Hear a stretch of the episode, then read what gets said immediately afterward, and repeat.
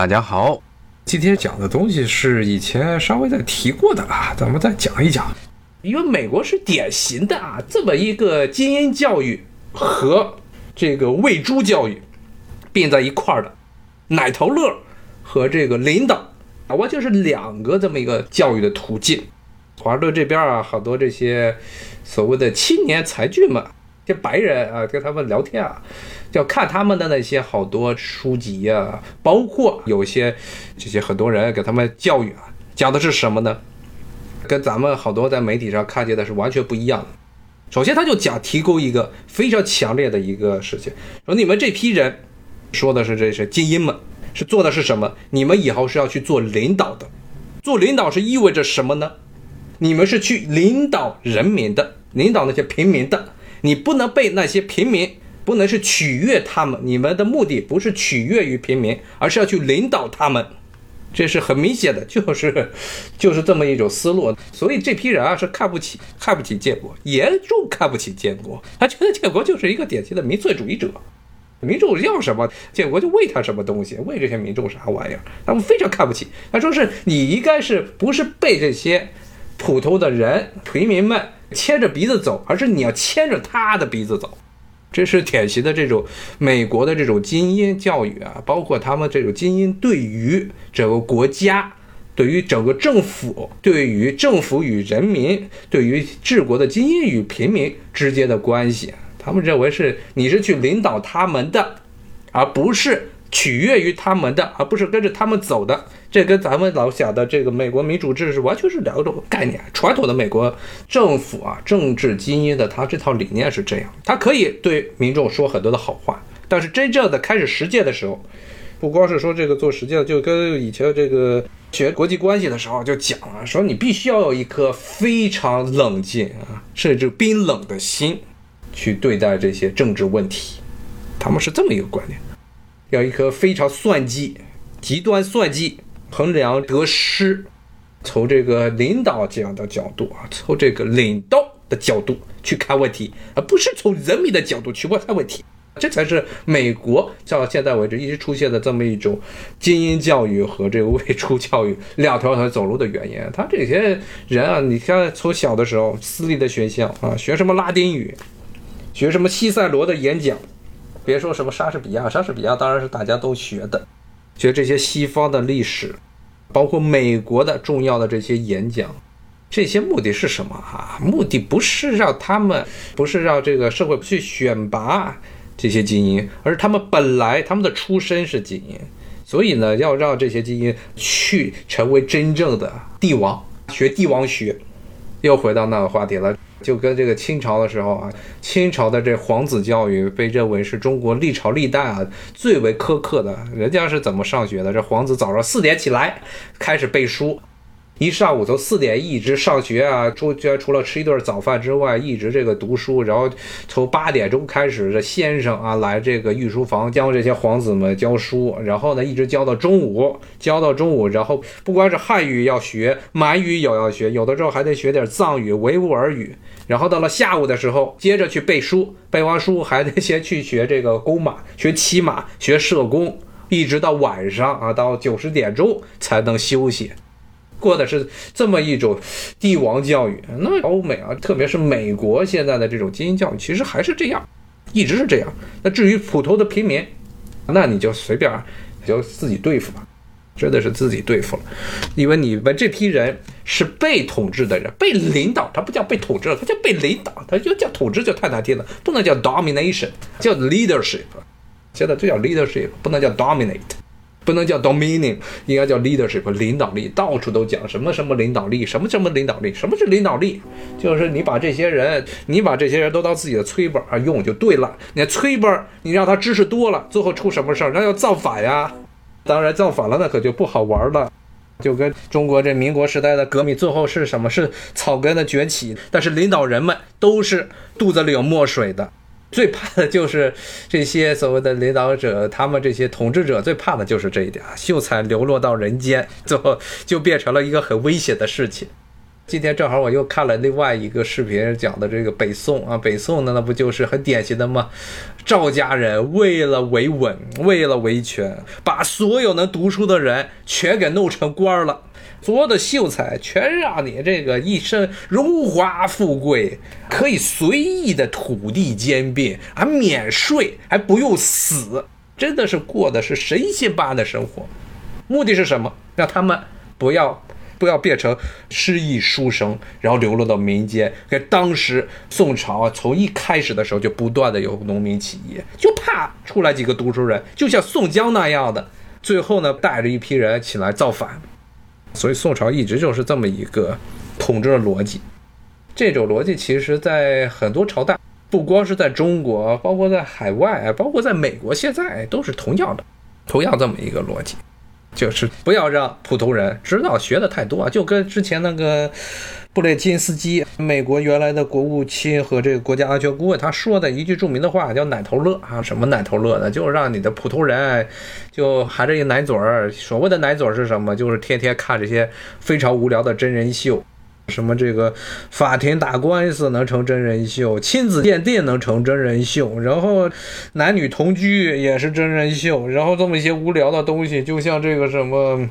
卡戴珊这样的人，大家就看他和屌爷的八卦啊，就天天看这种东西就够了，不要去想这个国家，不要去想什么叫量化宽松是什么意思，什么叫做无限量化宽松，美联储是怎么印钱的，不要去想这些东西。不要去想美国每年的财政危机，美国的财政是怎么制定的，所谓的这个债务上限是什么东西？不要去想，你就天天就跟卡戴珊和这个屌爷这个是东西就好，就看这些。那这样的话，那不人就可以和平了吗？天下太平，当然现在也不行了，因为现在这疫情原因，大家丢工作了，丢了工作，那看这些真人秀还有一个前提的条件，你看这些真人秀，你至少一个月能付得起，有些电视费一个月一百五，一百五十美元，就是电视加互联网宽带加起来一个月我一百五 Comcast 的，这算最贵的，一百五其实还凑合，一百五十美元折成人民币就一千块钱了，一千块钱，你要是这个失了业。那这个住在小破房里，还可能要房东天天交不起房租，要把你撵出来，然后更别说看什么真人秀了，更别说 HBO 这种台了，什么 ESPN 那是一个月是不是这点钱都要省掉的？那人肯定就不爽了呀，那奶头都跟你扒了。租奶头的钱都给你拔了，那人不就闹事儿吗？所以像这次的投票率这么高啊，那就是因为确实是人们看见了生活非常痛苦。但是现在呢，我看这听我说，美国这样对待底层民众教育，中国敢于超卖指日可待。中国现在的情况就是千万不要学美国这不好的这些东西。美国有很多值得学的，但绝对不要去学它这公立教育。普通人的这种公立教育，一般的这些学区或者差学区的这种公立教育，不要去学这个东西啊！学了这东西没有什么好处，一点好处都没有，最后就变成奶头乐，奶头乐。结果现在奶头没了，大家也不知道该怎么办，就开始的 freak out 了啊，就开始这个慌了啊，心慌了啊，就这么多人去投票，但是呢，找不到出路。因为他们其实受的教育，他们对于国家的认识，对于美国它自身的地位，以及美国与欧洲与世界其他地方的政治体制的不同点，自己的缺点不愿意去正视，或者他们从来都被自小就教育的是那一套美国这套制度是完美的。那完美为什么会出来这么多穷人？他们觉得那是政府有问题，是不是人的问题？所以以前都是把这些矛盾都归结于人。都是人的问题。他说自己体质没有任何问题，所以换一个，换一个这个领导就能解决问题。每次每一次的这个这四年都说是换人就可以，但现在不是换人的问题，是整个体制的问题。但是呢，这普通的人，绝大部分的人真的是三十岁以后，基本上世界观定型了，也不愿意再接受新的教育、新的知识了，天天也是忙于生活。忙于生活的各种奔波，没有时间，也没有精力，也没有那种好奇心去接受这种教育。那这个时候，这其实是思维已经定势了。但是美国大批的、大批的这种民众，其实就处于现在这么一个心态，对于整个世界的看法，真的是已经定型了，那就没有办法了。但是美国现在问题不光是平民的一个问题，还是他的整个精英阶层。受到了这种精英教育，天天是想的是领导别人的这么一种教育，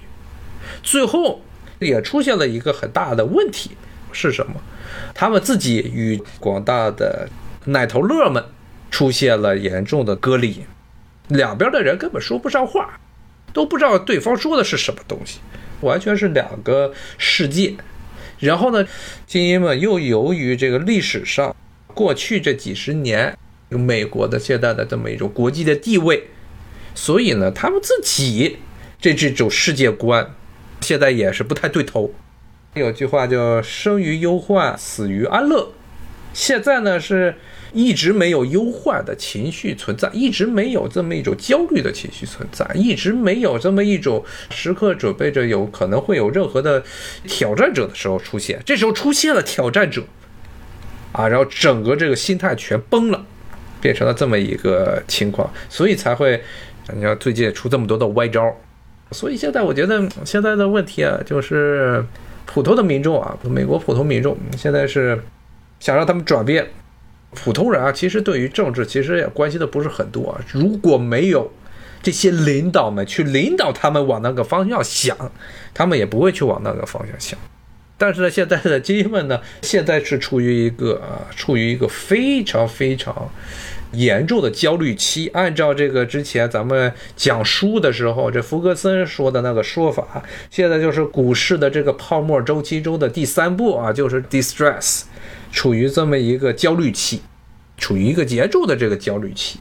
心情已经不对了，真的是很明显的能看得出来啊，现在的精神上很多的这些美国的国会、白宫啊这些地方的人心态已经不对头了。还是那句话。美国啊，在历史上它是一个孤岛。你如果还是按照现在这种情况走，以后还会成为一个孤岛。以后还是成为一个孤岛。美国只是在二战的时候从一个孤岛把自己的积蓄起来能量全面的爆发到了整个世界。但是现在呢，由于这个国家的无论是领导的人、领导者，还是普通的平民，整个这个社会的进化演化的过程不太对头。可以说，真的是从某种角度来说，这是美国的例外。美国真的是个例外的国家，它的经济发展史，它的整个这个社会啊、思想思潮的演变，跟其他国家跟它同水平啊，这个经济社会富裕程度、社会发达程度同级别的这些国家都不太一样，非常的不一样。所以才造成了现在一个非常微妙的啊时代啊，非常微妙的一个时代，就是当原来的这种霸主啊失去了自信之后，处于了这么一种恐慌阶段，股市的这个泡沫从不断的膨胀，然后到了一种极为 euphoria、极为狂热的这么一种喜悦，现在进入了一个焦虑期，势力开始收缩的焦虑期。所以在这个时候，精英如果没有办法调整自己心态，就会带着这个含着奶嘴们的人往一条糟糕的路上啊，一路狂奔下去。所以我们老说啊，这个精英政治都是一脱离了人民、脱离了世界、脱离了所处的环境而存在的这种精英统治，最后的结果就是混乱，就是处于一个危险之中。包括现在，我看有些新闻评论都开始把美国和印度的这个政治体制，包括现在政治乱局做比较，我觉得是其实是挺有意义的。为什么这么说呢？美国如果还是按照现在这一套管，那印度现在的各种乱局，什么国大党、人民党之间这个掐的你死我活，然后呢，每一级层层博弈，它印度的整个这个政体真的跟美国有点非常像，宗教气氛非常浓厚，然后呢是联邦制的国家，但是印度呢没有美国的资源，印度的普通的人受教育水平比美国要糟糕的多，他的精英。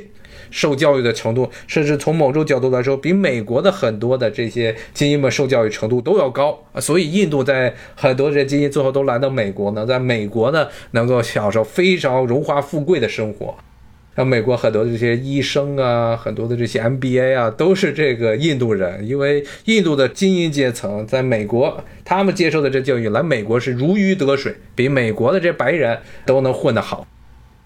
听友说，这个美国应该实行种姓教育。现在其实从某种角度来说，现在美国的这套教育制度就是很明显的有这种种姓的这么一种趋势。你看这个黑人应该干嘛？对黑人的刻板印象，黑人是干嘛？要不就是小偷，要不就是吸毒的，要不就是打篮球的，要不就是唱歌的。黑人就应该就做这么几件事就对了。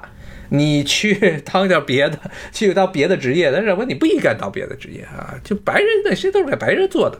包括之前节目中也跟大家讲过，是在什么费城吧？费城那边好多中国小孩在那儿上当地的公立学校，还算好一点的公立学区啊。结果呢，因为成绩好，把那白人小孩都弄成心理焦虑了，都变成抑郁了，说抑郁了。然后他们那些白人家长就对这些中国小孩家长批判，说你们这些小孩。说白人以后都是要去做这些职业的，我们都有自己的人脉关系，都有我们的社会圈子。说你们这些天天就想着考 SAT，把我们的小孩全部都弄成了这种抑郁症。那你们以后就算是分高，你们能去那儿吗？能去那些学校吗？包括确实是现在这 SAT，前两天跟大家讲 SAT 分现在都不看了，不看 SAT 了。不能让中国人接着靠 SAT 进这些好的学校了。你再这么弄的话，这些白人婆罗门嘛，白人婆罗门了，倒是都要起来造反了。那中国人是什么？中国人就是废蛇，最好呢都是去做一点，就跟前几年这个好莱坞颁奖式一样，都去做一些这会计师，算点算术。你们中国人不就会数学吗？算点算术，完了，把这账给理清了。其他的事情做领导的事情。领导人民的事情，领导这个国家事情少管。确实，美国是有这么一个趋势啊，真的跟印度非常像。想想印度啊，是从两千五百年前，两千五百年到两千八百年前，雅利安人从中亚地区过来之后，征服了当地的土著，杀了一批土著，然后建立起了这么一个嫁接的文化的政权。从某种角度来说，跟美国也挺像，美国也是从海外过来的一批白人。把这个本地给征服了，建立起来了一个新的国家。那演化史其实这两个地方，无论是印度的这个历史形成过程，跟美国这两百年的历史形成过程有很多的相似点。所以你说以后会不会成为这个种族主义、种姓制度啊？真的说不准。因为现在虽然名义上说这个黑人和白人是平等，但是实际上你看教育、受教育程度、就职程度，包括监狱中警察抓人的这个偏好。很明显的就是黑人和白人是两个不同的社会。黑人，我认识的很多这些黑人都说，他们的理财观念，他们对于家庭的观念跟白人是非常不一样的。这个跟听友说，咱们也不要自我膨大。对，这个是自我膨大，特别我看零八年之后啊，就开始有没有认清自己的问题的膨大。比如说最著名的一个就是新四大发明。每次听到有人说新四大发明，特别不好意思说啊。新四大发明 真的除了高铁之外，都不是什么真东西，都不算是什么本质上的这么一个技术的革新。高铁还算啊，高铁还算，高铁是唯一一个可以说啊是结合了西方和中国的很多优势，成功的把一个西方的优势技术转化成自己的一个优势技术，可以说最成功的一个范例。但是你看咱们的。汽车，我记得是二十年前，当时上海上汽吧，上海上汽当时刚刚跟通用建立合资企业的时候，当时通用刚刚登陆中国，记得有一次看他的新闻作坊，然后上汽的不是上汽董事长，还是上汽的总经理和通用的 CEO 一起座谈，看这个中国这边对美国的那种态度，我帮你，我帮你把这市场给打开了。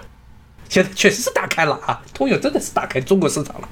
通用的那些车子，有的什么卡迪拉克，原来在美国这边都活不下去了，啊，中国一下子就翻身了。但是呢，中国的汽车行业最后是一个灾难性的后果。还别说这些全部都是上海的，从最早的这个大众，然后到后来的这种通用，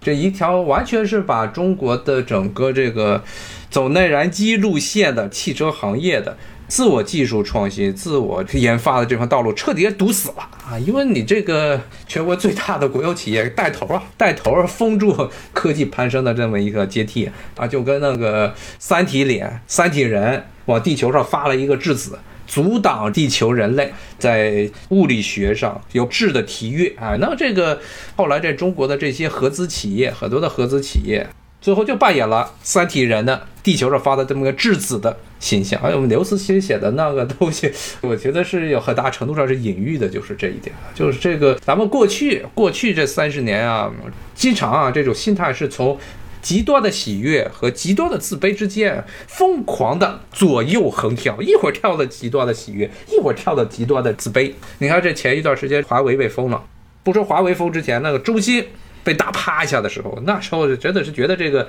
地球就要毁灭了。一开始新四大发明，天天到处去说中兴这边被彻底的做死了，那个时候真的是要把它弄死。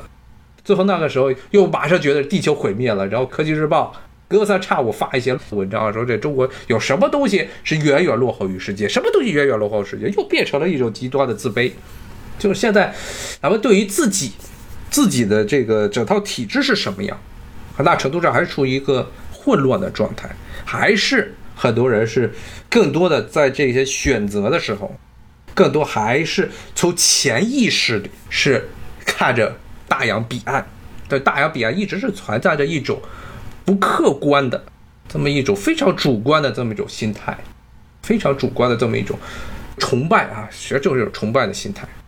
所以最后就造成了现在的很多的问题，还是就跟上回说的一样啊，那蛋壳那不就典型的嘛，就完全是学美国这一套啊，一直强调就是美国的好的东西和美国的不好的东西都很多，你学什么不好，你学这一套学到中国来，中国的人口又多。而且中国的整个金融体系又没有像美国那样已经成为一个全球化，而且中国又人民币又不是一个全球性的货币，它必然有很多的脆弱的地方存在。人口又这么多，光是让这些小白领们能让他们找一份工作，让他们别成为社会的不安定的因素，这本身就很困难了。然后你还去搞那个这种东西，这种圈钱的庞氏骗局，现在好了，啪一下就炸了。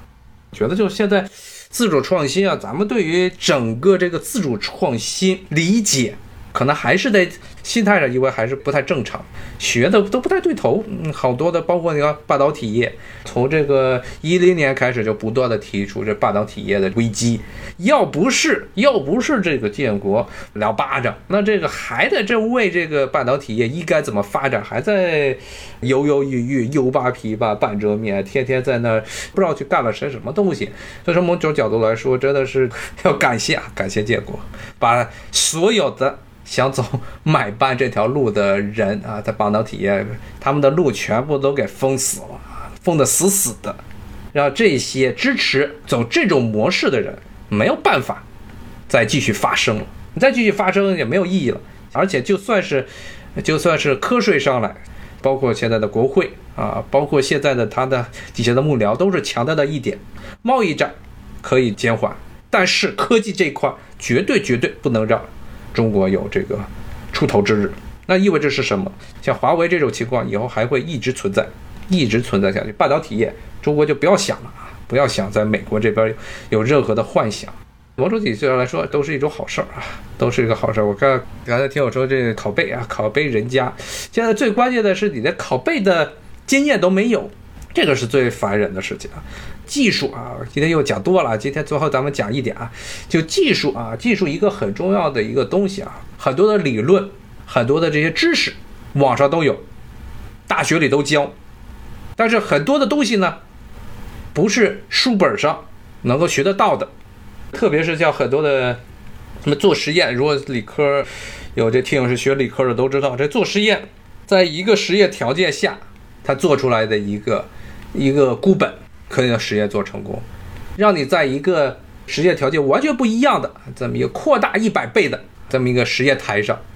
所有的条件全部都不一样，这时候要达到一个稳定的效果、稳定的结果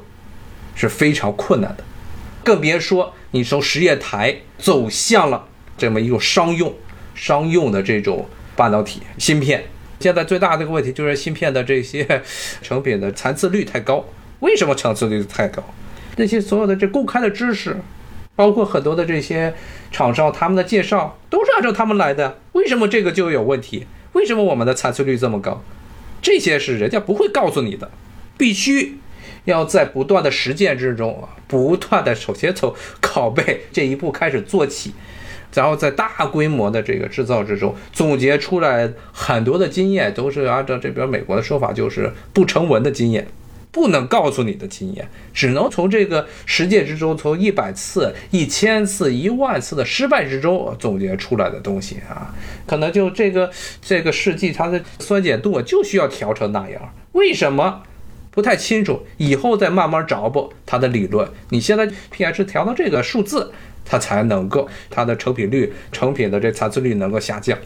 那很多东西都是要靠经验，像咱们这一步还在还是在这排山而行。可以说是老师傅的经验，有某种角度来说算是啊老师傅的经验，但是咱们现在连老师傅都没有，特别是半导体业这一块儿，很多东西都是不告诉你的，他告诉你的一个理论啊，理论基础都是在的啊，所有的这些东西其实理论基础中国人也不傻，看了几篇论文都知道该怎么造，真正开始造起来完全是两个世界了。好，今天呢咱们就先讲到这，谢谢大家的收听，拜拜。